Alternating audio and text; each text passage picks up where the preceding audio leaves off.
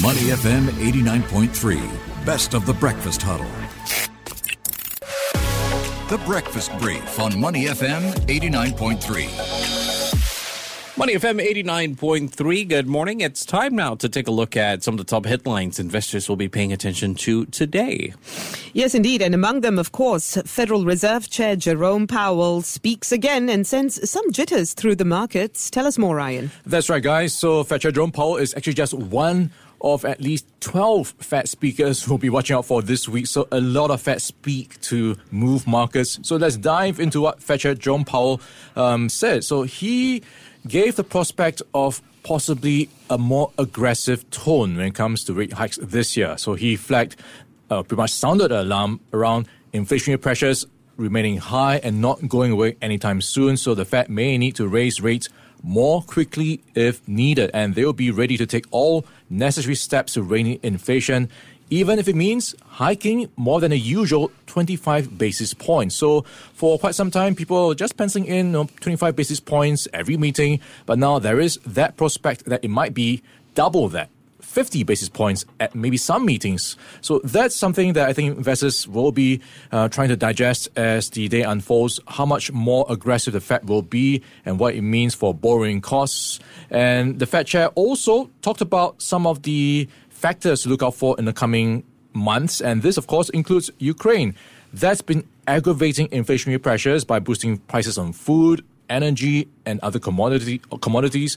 And this is apparently going to be a bigger issue than any other thing that will be affecting the um, economy or at least the outlook. So he is saying inflation will be pretty much a bigger risk, much more so than people not consuming stuff. So that's pretty much a summary of what he said. So that's the outlook for what the Fed chair is looking at when it comes to the economy, and he will be waiting for more data around inflation.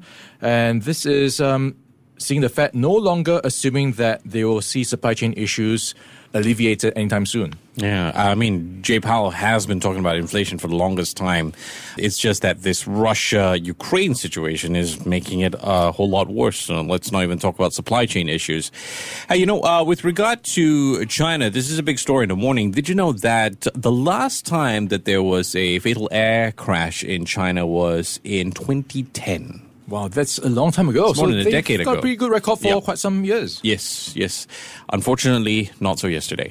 Yeah, so this is really making the headlines because, like you pointed out, it's been quite a long time and it involves Boeing a 737 and you might be scratching your head hey it sounds familiar mm. because we've seen some headlines around the 737 max um, this is the 737 800 is mm. the predecessor to the max um, so this plane by china eastern um, crashed with 132 people on board so no survivors found yet, so yeah. we still can't confirm the number of fatalities. According to state media, there are some, but no exact details yet. The plane was about six years old, so the 737 MAX in China still waiting regulatory approval. So you can imagine how this might be an additional hurdle for them to get the green light. And if you look at the impact on Boeing so far, shares are down 3.6%. And the engines, the CFM engines that they, they use, uh, that's a joint venture between General Electric and France's Safran. So GE shares were down 1%, and France listed Safran was down 3%. And Boeing suppliers not spared as well. We're looking at part suppliers like Spirit Aero, Systems Holdings, Hexcel, and Triumph, all down between 1 and 4%. Wow, far reaching impact indeed, and that certainly will be watched in the coming days and weeks. What is today's number of the day, Ryan? Okay, today's number of the day is a big one. 771 million. Oh, that's my followers on Instagram. you wish. Oh, no. So, this is um, 771 million people in the world who lack access to safe water. Mm. And this is because it's World Water Day today. All right. And I think it's worth um, just you know, reflecting on how many people in the world do not have access to safe water. And many of them have to spend a lot of time traveling out of their homes to the nearest well and can take hours and you can imagine what it means for them, their daily lives, you know, it's time taken away from them with their families, doing work, you know, being productive. And this is an issue that a lot of people in many emerging countries are still grappling with. And we are talking about at least 771 million people. And World Water Day is all about, you know, just raising awareness of the issue and trying to see what you can do to help make things better. And this is what the UN is trying to do this year. Yeah, it's one of the things you tend to take for granted, especially when you travel to less developed countries for a holiday and you want to drink water out of the tap and you realize, wait a minute, mm. might not be the best idea. I'm just glad we don't have water rationing anymore in Singapore. I remember those days. Yeah, with the pail, you got to go down. Uh, my parents used to talk about it a lot. Yeah. I don't remember ever going through that never went through that? exercise. I don't remember it. I ran through once as a Might kid. have. Was it a drill? A drill? One I of think it was those a drill, things. yeah, it was a drill. Yeah, you know, maybe In my parents' idea, time, it was a real. You needed to ration water. Yeah, yeah, of course, of sort of course. thing. It's yeah. a good idea to maybe have it once every year, like how you have the Yeah. you know, s- s- uh, alarms that come on every year, just to have a bit of a reminder. No, don't take things for granted. You, have, you remember this giant, like, it looks like a flower pot? Mm. And that's where you put your rationed water inside. My grandmother used to do this, Mm, and then you, as a as a child, I remember it because I thought it was a giant flower pot. Then you get bathed with water inside With your, your plastic scoop.